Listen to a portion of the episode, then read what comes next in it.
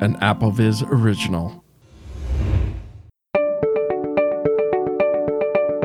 Hello and welcome to the AppleVis Extra podcast. My name is Dave Nason and I am joined by Mr. Thomas Domville. How are you, Tom? I'm doing great, Dave. It's good to be with you again for another. This is going to be a fun podcast myself.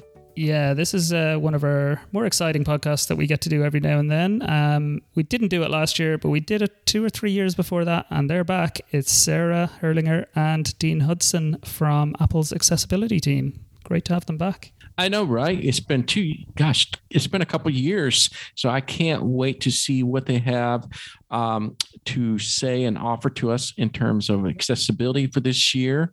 Um, I'm pretty excited. Is there anything in particular that stood out for you before we jump into it? You know, I, I know everybody in the in, in the community has been talking about the new voices, especially eloquence, but voices. I think that's probably the the biggest hit out there to date. Would you agree with that? Yeah, I think so. I think that's been uh, it's definitely been the biggest news of this uh, of this year's cycle. So um, yeah, let's see what they have to say about that. Shall we uh, go ahead and jump into it? Yep, let's do it. Sarah and Dean, you are so welcome back to the AppleVis podcast. Thanks for coming. Well, thank well, you. thank you guys very much. It's wonderful to be here. Yeah, it's been two years, I think. We missed last year, but it was great. So it's great to have you back and uh, talking about everything that's new in the accessibility world with Apple. Wow, two years. Yes, that, that, I- that quick. I know. I was just thinking the same thing. It, it feels like the uh, tumultuous nature of the last two years threw a wrench into everything, down to even doing podcasts. So it's great to be back with you guys. Absolutely. And I'm, I'm guessing uh, this was probably the first WWDC this year, you know, in a few years where you actually had people as well. It was. Um, we had a, a hybrid model this year, but did kick it off with the the keynote and uh, the State of the Union and some of those major things, the design awards that go on on day one, uh, were done in a, a, a way to have more people available on campus. So it was a great opportunity to reconnect with a lot of developers and share the message of accessibility. Yeah, amazing. And there is lots to talk about in accessibility. I think, uh, Thomas, I think you'd agree with me here that one of the biggest stories that's happened since VoiceOver itself even launched all those years ago is Eloquence is now on iOS, along with a bunch of other voices. But Amazingly, I am just shocked in some way how that was the number one thing that everybody's talking about compared to all the other new things we have. Yeah, absolutely. Can you tell us a bit about how that all came about? And Yeah, um, it's an interesting one. Uh, just in general, you know, I mean, certainly we are always looking at including more languages. Uh, for a little bit more background, you know, we added 20 additional locales and languages, um, including everything from Bengali to Bulgarian to Catalan to Ukrainian, which was a big ask as well, and Vietnamese. And um, that means that we're already up to, gosh, over 150 voices available in, for voiceover across 60 languages and locales. And um, you know, when we when we did this, our goal really is just about being able to, you know, maximize the ways that our users can tailor their devices to whatever is their preference. So whether somebody wants to explore some of the other new voices that have been added as well across uh, many of the different languages, or prefer a voice that they're familiar with, like eloquence for you know voices in English, we just want to make sure that we have lots of opportunity for people to use the device in the way that works best for them. Yeah, absolutely. And yeah, eloquent. Uh, you're right. Yeah, there's a lot of new voices, and we shouldn't forget that. there's um, a few very nice voices. I think Zoe is a very popular one. I think that's new, isn't it, Tom? Mm-hmm. We got Zoe, we got Nathan, we got um, Evan. So we got lots of voices in English, but she's right. There's so many new um, languages that came aboard. So what I am curious, how um, what was the process like? I mean, what came to the decision of adding these new languages? Well, you know, I think one of the things that we always try and do year over year is expand the population of people who can use Apple products. And so when you think about that from the, the new languages perspective, um, we're always striving to, to add more languages and make sure that individuals who live in specific parts of the world or just were raised with a, a, language as a first language or even a second language that they're learning that they have the opportunity to access you know ios ipad os mac os to really just get the depth and breadth of what apple provides in terms of technology. Absolutely. And I, I noticed uh, one of the comments that came up quite a bit on applevis.com was, especially around eloquence, was, oh, wow, this kind of shows that Apple is listening to the community. Is Was that, did that kind of feed into this decision around eloquence? Was it around kind of seeing people keep asking for this, or did it come in kind of, was it more of an internal thing? You know, I, I think I'd, I'd almost take that at a broader level, which is to say, we're always trying to listen. You know, we're always, for all the feedback that comes in, in every format that it comes, whether it's through the accessibility at apple.com account or um, phone, uh, you know, people using our call centers, people who go to retail stores, people who just come up to us at conferences or, you know, whatever it might be. We're always trying to listen and make sure that we expand in ways that support the community and and what they want. And you know sometimes that what they want is kind of the thing they didn't even know they wanted you know we're always mm. trying to innovate do new things but at this same vein we're always listening to hear what are the what are the core problems that our technology might solve absolutely. Dean, can I ask you what's your voice of choice now? Then, with now that we have a new suite of well, you know, I I grew up on the on the on the JAWS side of the world back in the day. So, and actually even earlier, like I started with Deck Talk. I don't know if you guys remember that speech synthesizer, but anyway. Um, so it was a tough choice when they when I tried out the Eloquence because it's like, should I go back? Um, but no, mine, mine is Alex. Um, it's pretty much my, mine's either Alex or Samantha but eloquence does sound great. Mm. Really does. Now I know Dave is probably going to ask this question, but I know a lot of people have been asking. Um, they love the way Alex sounds, and they wonder if we will get any new type of voices like Alex. I know one of the things they're talking about is a female version of Alex. Um, I guess I would phrase that in a, you know, we never talk about what isn't live today, but we appreciate getting the feedback. So I know that's fairly enigmatic, as we sometimes like to be when we want to surprise and delight. Um, but it's good feedback for us to hear. That's fair. Worth asking, isn't it, Thomas? it was, you know, kind of like we'll, we'll, just poke and see what happens. Exactly. Another yep. topic that comes up around a lot around um, improvements is around Braille as well. Is there any is there any news on the Braille side lately, or because obviously we've a lot of well, a lot of users who are very very into the you know using their devices with braille displays.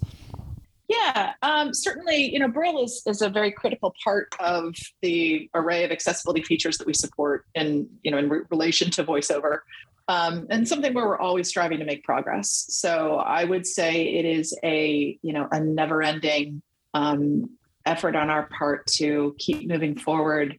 Um, you know, with Braille in in everything we do. And a good example of that, I think, in the um, driving into new areas is actually the new API that we added around um, support for the tactile two-dimensional braille displays. Um, we did this a couple of months ago, so the it's actually already live and something that um, there is a, uh, a product by a company called Dot Inc. that is already using that API. Um, and we are super excited for that. So, you know, that I think is is one of those ways that we're trying to look to the future of Braille and make sure that we stay at the forefront of um, supporting new, really cool devices. I don't know whether you've had a ever had a chance to to play around with one of the tactile displays, but they're really great for you know images and shapes and emojis and and being able to um, get visual content in a way that you wouldn't otherwise uh, do so if you were just doing a single line display. I was I can imagine there'd be great uh, applications for that. Yeah, I, I, remember when they first came and we started, um, you know, kind of seeing how it could work with uh, um, things like emojis, and it is a really neat thing to be able to see how how much tactile feedback you can get and the kind of the layering the the pins coming up at different levels. So you sort of really start to get the the feel of um, different uh, elements and images on the screen it's not it's not sort of a binary up and down and um, so i think there's it, it's gonna be a really interesting medium to see where it goes. Yeah. I'm even thinking like mapping and indoor mapping and things like that. If you wanted to show somebody the yeah. layout of a of a room or a building or something. Yeah, and and so I'm I'm excited to see with that new API where it goes from here. Um, you know, what other products may take advantage of that and um, what they'll be able to build. Education is a huge one too. Um, having gone through tons of math courses, just being able to feel what, you know, y squared equals x, what that feels like without someone having to describe, well, it kind of looks like a upside down this. You can imagine this. It's like you could actually feel it. Yeah. Oh, that sounds really cool. Mm-hmm. That's very interesting.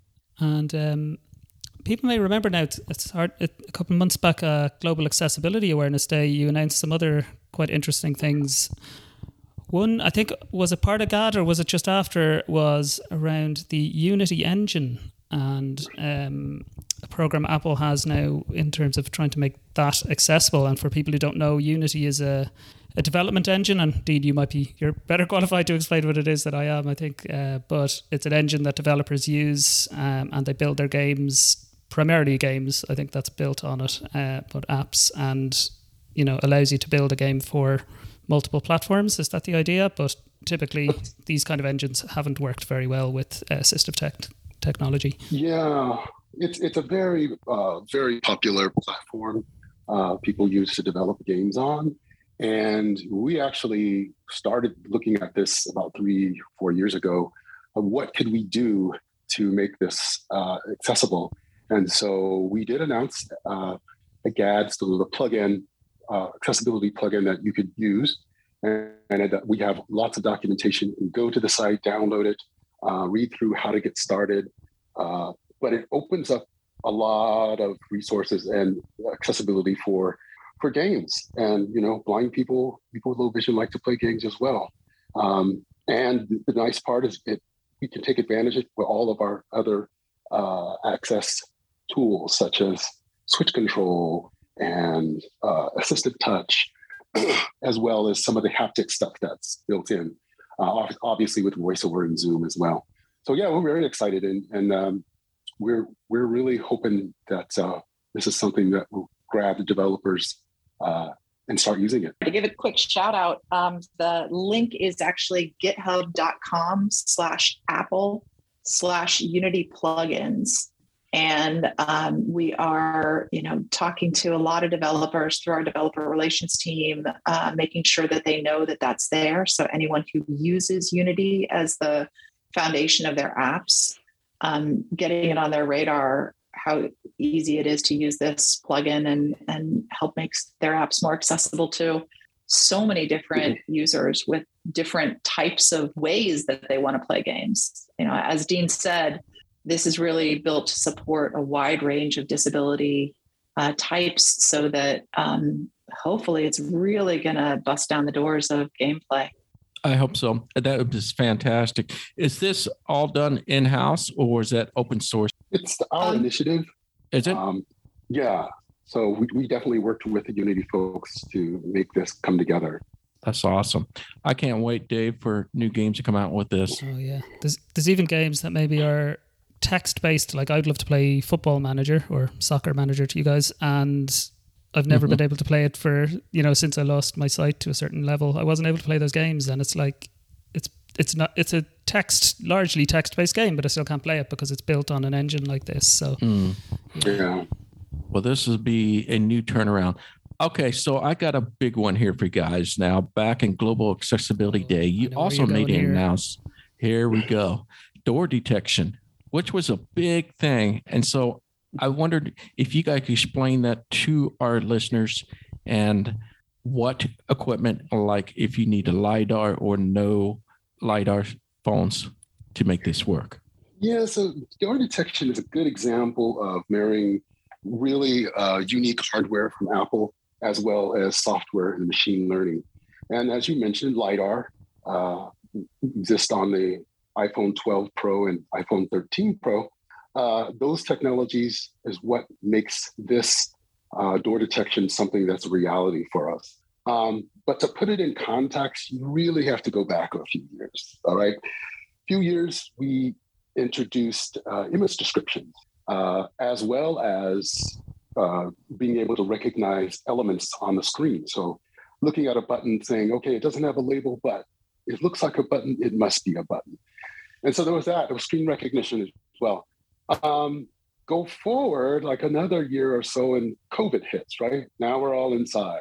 What do we do? Well, the world doesn't stop. Like, um, for people that had to get out and buy food and just tasks that had to get done, if you were blind, you were extremely vulnerable because you had to, you know, the grocery stores had lines, you know, in the, in the early days of COVID. And you didn't want to get too close. You didn't want the lines to gap in front of you. And so there was all these things and getting weird looks if you did get too close. So the community really wanted, and we wanted as blind users, a way that we could venture outside safely. Uh, so, so we put in people detection, right? That's great. Uh, but then we took it a little bit further. Like I, I started noticing getting ride shares uh, that sometimes if you got a nice driver, he might direct you where the door is or tell you over over there to the right. But you know, after that door closed, he's gone. And you could ask for help, right, in the past, but maybe you don't want to in sort of the, the COVID era. You know, doing sighted guide could be risky now. Um, so what do we do? How do we solve that? How do we get you to the last feet of your journey? And that's where we introduced door detection. Door detection recognizes many types of doors. It also recognizes if a door is closed, uh, if it's open, if it is closed, what type of action causes the door to open? Is it a slide door? Is it a push door? All things you could probably find out once you got to the door, but it'd be nice to have a clue like what is there uh, with this door. And so we use both haptics and speech, which you can totally customize to your needs of when to speak things like the, how far the door is as you're approaching the door. Um, bigger than that, I think, is we can also detect text signs on the doors. And I actually did not know this. I've been going to this one store um, for, for many years, and I decided to turn on door detection. And there was this whole disclaimer about yes, you must wear masks inside and da da da da. And I, said, I had no idea that was there. Like I was just going in, no mask, and so you know that's kind of where we come to full circle of using machine learning combined with hardware uh, to get great experiences or things Yeah. like that. It's funny. It feel it seems like such a s- simple idea in some ways, but actually, it's so good. We've all been on a street, and we're like, I know I'm pretty much there. I know the this, you know, the door's very very close, but I just can't quite find it. Like, and that little bit of help Well, I- is amazing. I haven't traveled out of the states much since COVID, but what I really want to check it out on is uh, sort of resorts because it's pretty consistent in the United States that in hotels you'll get braille and tactile information on the door, but not so in other countries. It's a bit hit and miss. And if you're staying at a resort to find your room, like Oh, you yeah. know, if they don't have anything tactile, you're resorting to crude things like counting the doors to the end of the hallway. That can be kind of weird. So absolutely. Now I'm curious. You're absolutely right, Dean. I, I like that aspect. So the room numbers on there, so you'd be able to detect that, read it, and tell you what room number, and that's a door. Um, so what would happen with the let's just say iPhone 11 and down that don't have lidar? Would they have the same experience other than the distance? no, they would not have the same experience. It does does require the specific hardware with lidar. Okay, so that so 12, 13, and the new coming 14 this year will support that. Yeah, the pros, right? Pros and Yeah. apps. Yep. And worth noting, it's not just uh, the those iPhone models; it's also the Pro models of iPad as well that support this. But it is mm-hmm. something where you know we're really trying to push the limits of what our hardware can do, and so we're utilizing those features like lidar that are often seen as being you know built for the mainstream but have such great applicability when you think out of the box and can come up with features like this. Definitely. And related to that there's um are there improvements for maps for visually impaired users i believe as well? Yeah um this one is sort of a when walking directions and you guys have probably tried this uh they will see you say start and it'll say proceed to start location and i don't know what that is so so, so now we provide sound feedback uh, and direction of where you have to go to get to the starting location. So that's also a really cool feature. Uh, so it really comes to like a round around in trip of just getting to the starting position, getting there, finding the door. Uh, so that it's, it's, a really good complementary feature. Definitely, yeah. I think uh, that's always been a, a difficulty we, uh, a lot of people have had with mapping and navigation apps is just that's that starting point is like there's a there's an arrow on the screen pointing which way to start. right, right.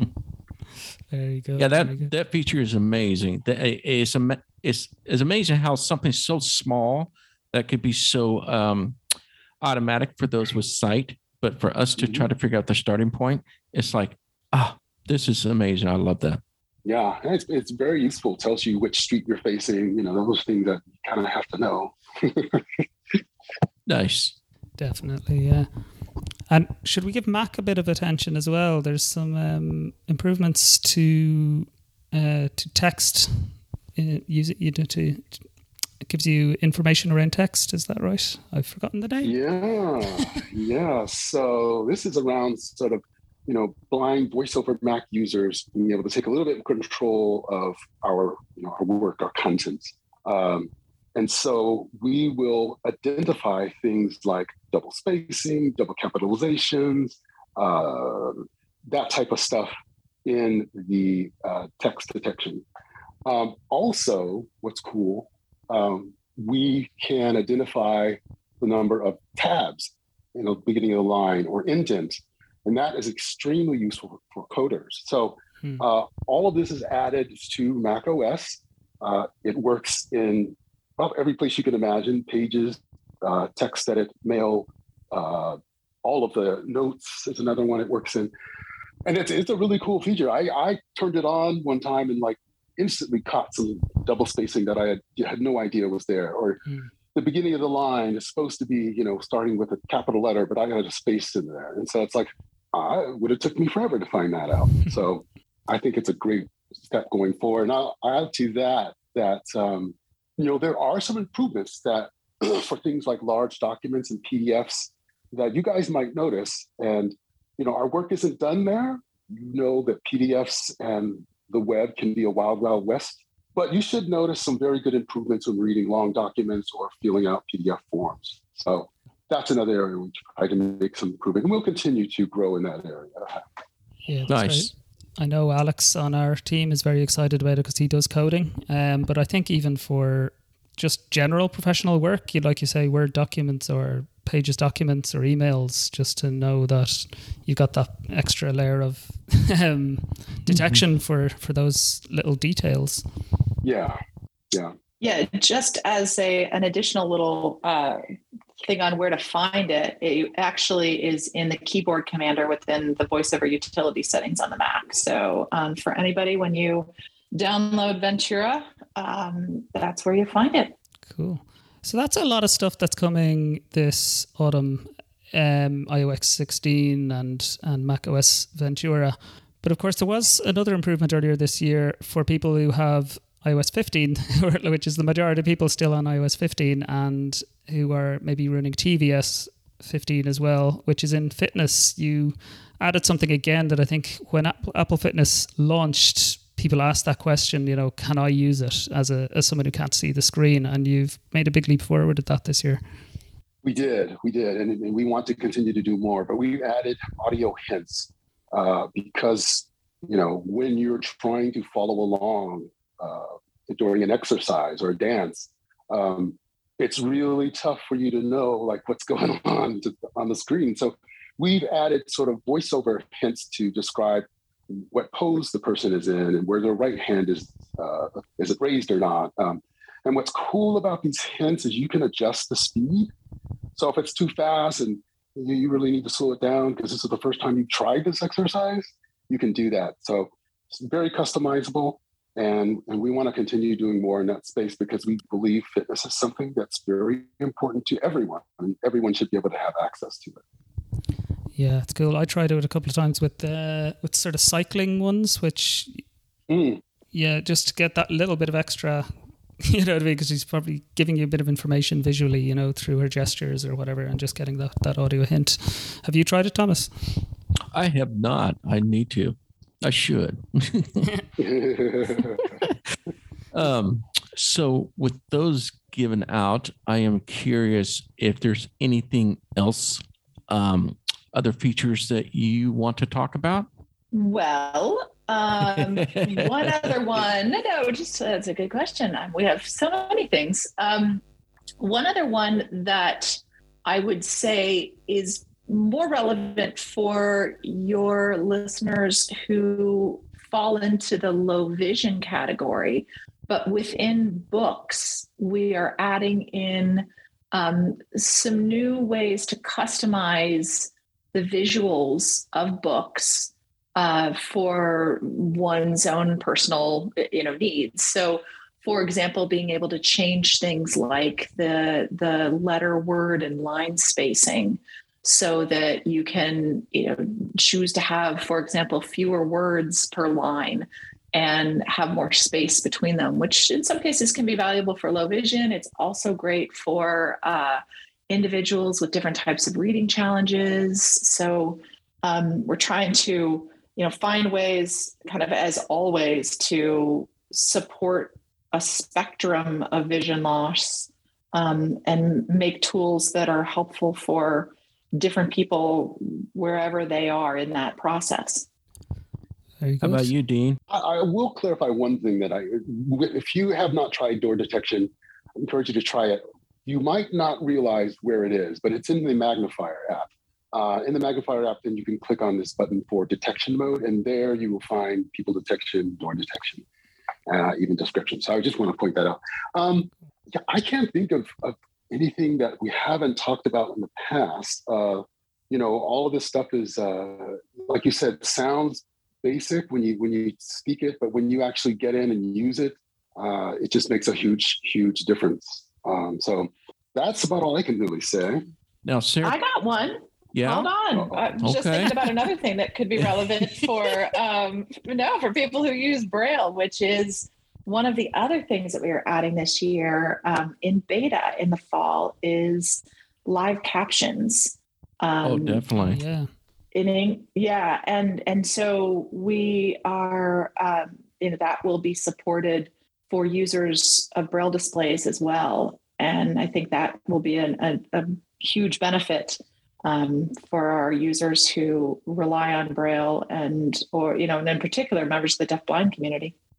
Definitely. Have you seen a big leap forward with kind of machine learning and things like that with accuracy around live captions? Because I'm sure that's not an easy process to do live captioning.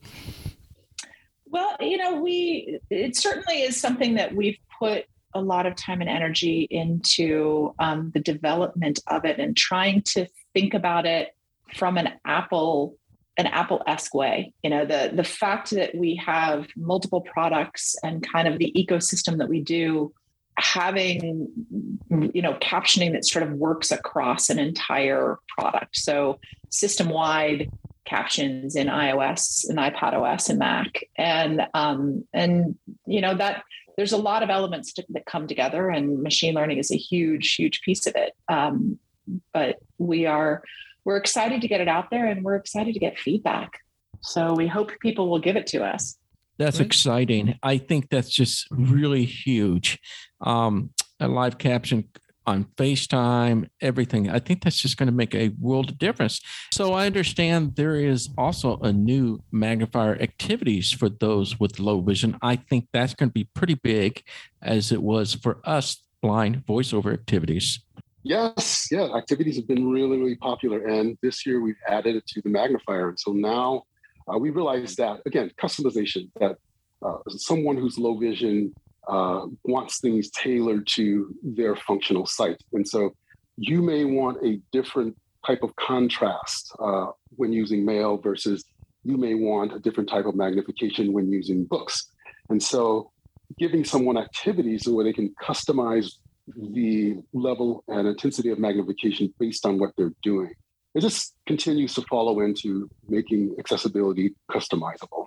Yeah, I think you're right. That's that's great. We like you said, we have it for voiceover. Um, so that same concept makes perfect sense for for mm-hmm. um, for the low vision folks as well. That's brilliant. Mm-hmm. Guys, I'm conscious you've been very, very generous with your time. So thank you so much. Um, one thing to maybe finish on is you've meant we've all mentioned feedback a little bit, and Sarah, you said you you love to get feedback. So, uh, do you want to kind of remind people how they can give feedback to Apple, and maybe as well how they can give feedback to developers, or where they can send developers if they're trying to advocate as well? Yeah, absolutely. Um, and yes, we do love feedback. So there are a number of different ways to do so. Um, one thing that I want to point out up front is that the the public betas for iOS 16, iPad OS 16, and uh, Ventura for the Mac are all out now. So um, for individuals who choose to download those betas and provide feedback, um, we thank you very much for taking the time to do so and, and um, helping us make those betas better.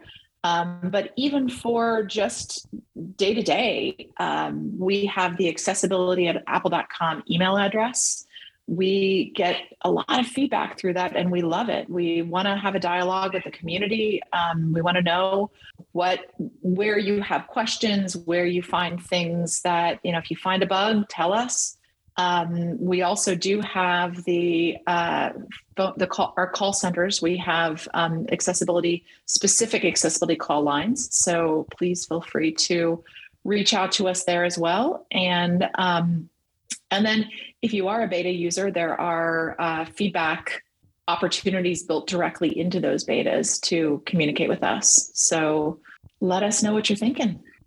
Fantastic. Yeah, I would definitely uh, second that, and you would too, Thomas. um, and if you're running those betas, to make sure you are, um, yeah, you are putting every piece of feedback you can in there because it, it all gets it all gets to the right people. So mm-hmm great to have you guys on. Thank you so much again. Um, yeah, we really appreciate your time. Thank you, guys. Take care. Well, thank you very much.